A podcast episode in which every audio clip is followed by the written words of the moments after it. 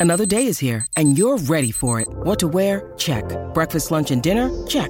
Planning for what's next and how to save for it? That's where Bank of America can help. For your financial to-dos, Bank of America has experts ready to help get you closer to your goals. Get started at one of our local financial centers or 24-7 in our mobile banking app.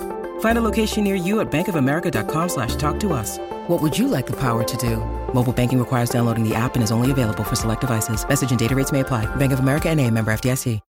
When you need mealtime inspiration, it's worth shopping Kroger, where you'll find over 30,000 mouthwatering choices that excite your inner foodie. And no matter what tasty choice you make, you'll enjoy our everyday low prices, plus extra ways to save, like digital coupons worth over $600 each week. You can also save up to $1 off per gallon at the pump with fuel points. More savings and more inspiring flavors make shopping Kroger worth it every time. Kroger, fresh for everyone. Fuel restrictions apply.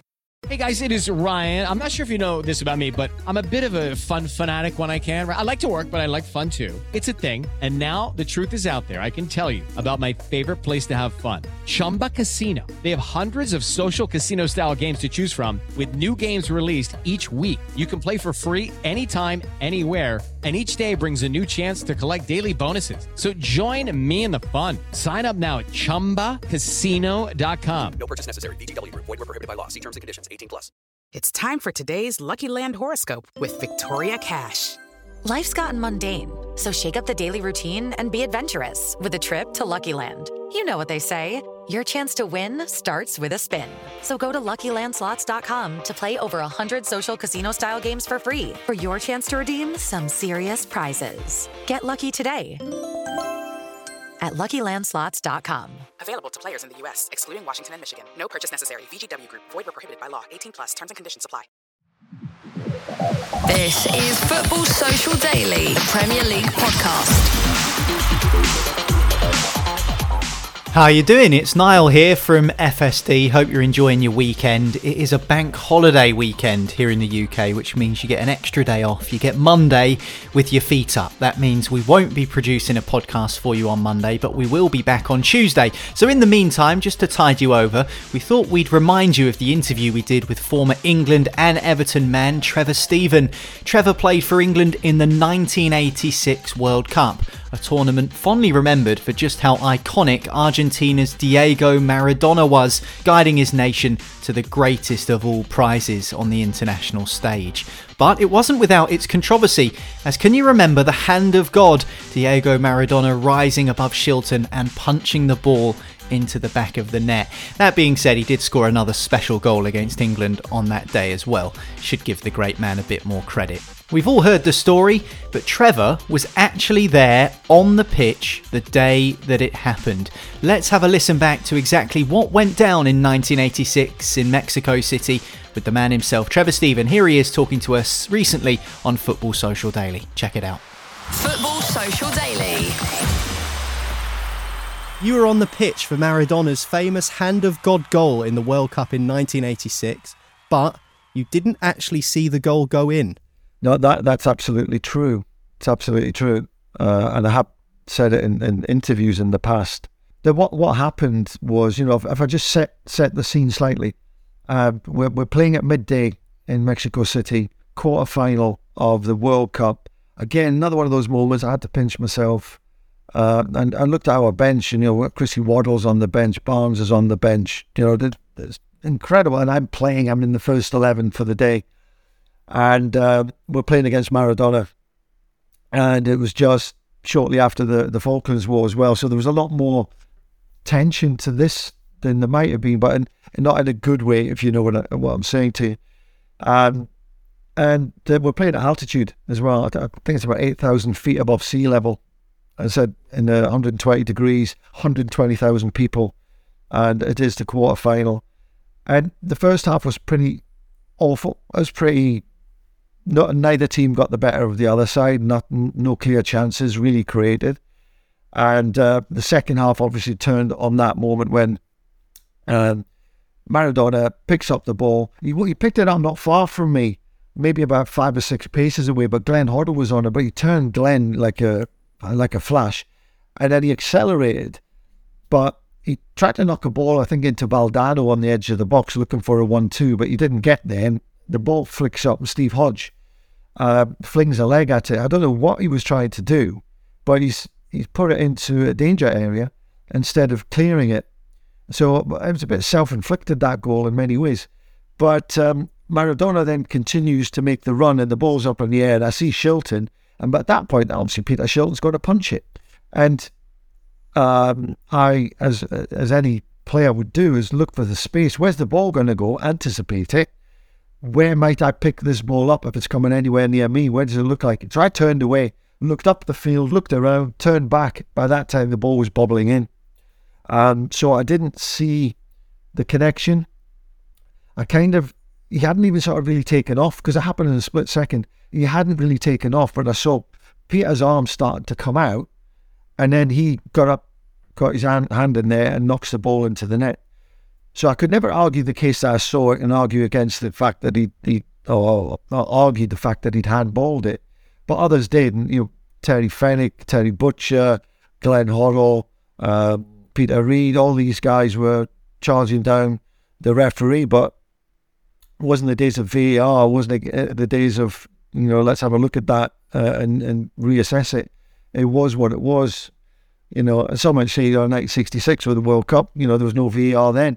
But, you know, that that was the beauty of football back in those days. You had to go with whatever was decided, and, and that was it. So the, the question is, yeah, uh, it's true. I didn't see the ball being punched in. I've heard you speak about this before. I've heard Gary Lineker and a few other people that were there that day talk about this and say that yeah, it was annoying at the time, but Maradona is still one of the greatest players that's ever played football. And a lot of you guys are kind of over it. You're past it.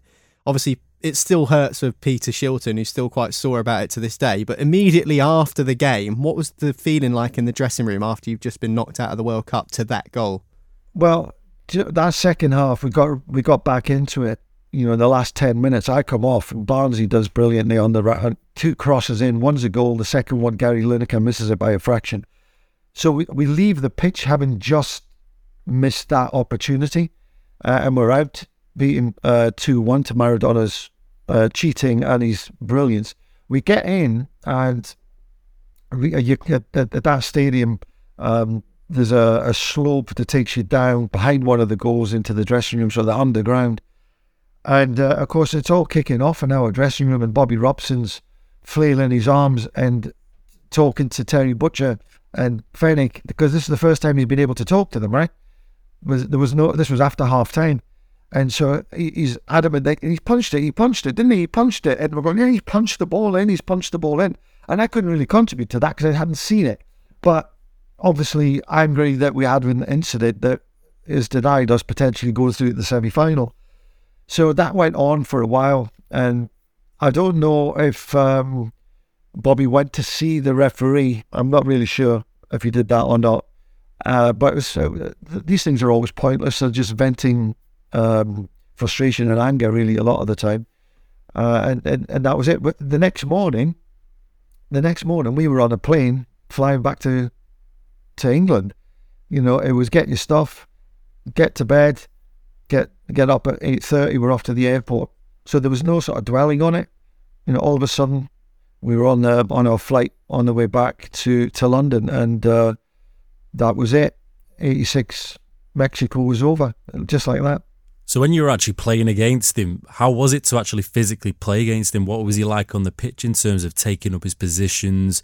Was um, were one of you specifically told you need to watch him uh, was it a task of any of the defenders to constantly man marking? Like, what was the what was the game plan going up against him? We didn't do man didn't do man marking, but we played four four two, which was Bobby's go to favourite. But it was the favourite formation uh, of most teams um, at that time, and, and, even Argentina were literally playing four four two.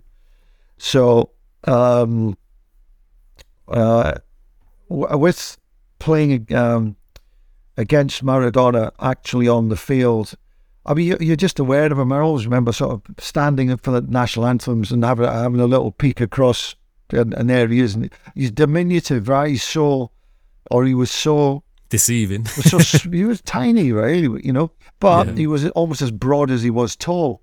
He was just um, low center of gravity, uh, but we had to shut all of that out, and we were under the um, sort of how we're going to deal with him. The nearest man, get to him fast, get to him fast.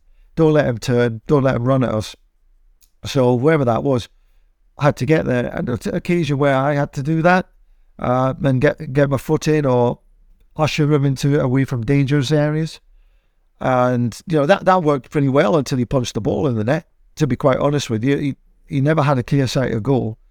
Um, so that's a frustrating thing. We done we're doing a good job on him. I think it was around the 60th minute when he scored, 58th minute or something like that, and we couldn't really do any more. I don't think a man-to-man marking would have would have worked. I think we need to keep the balance in our team as as best we could, um, and you know that that was it. We decided to go go that way. But when he's on the ball, he can move directions that you're not seeing. Uh, he'll drop a shoulder and burst another direction. It didn't. It didn't. It was so balanced. It didn't really make sense to how he could do certain things and how quickly he would go from nothing to to pulling away from players. Uh, and this is a guy who only had one foot, right? He would only use his, his left foot. I mean, Messi's very much like it, but I think Maradona was even more so.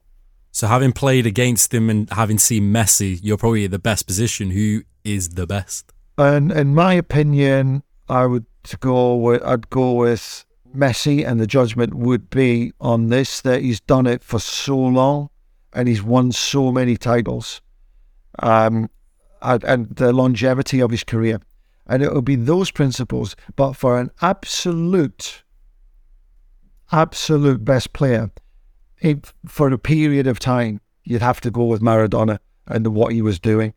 But the greatest ever, I would go. I'd probably go with Messi. Football Social Daily. The thoughts there of Trevor Steven, former Everton and England player, when he was in conversation with us just a few weeks ago. You heard it from the man himself. He's played on the very same pitch as Maradona, saw him score one of the greatest goals ever scored in this beautiful game, but yet his fellow Argentine, the little magician Messi, is the best player that Trevor's ever seen.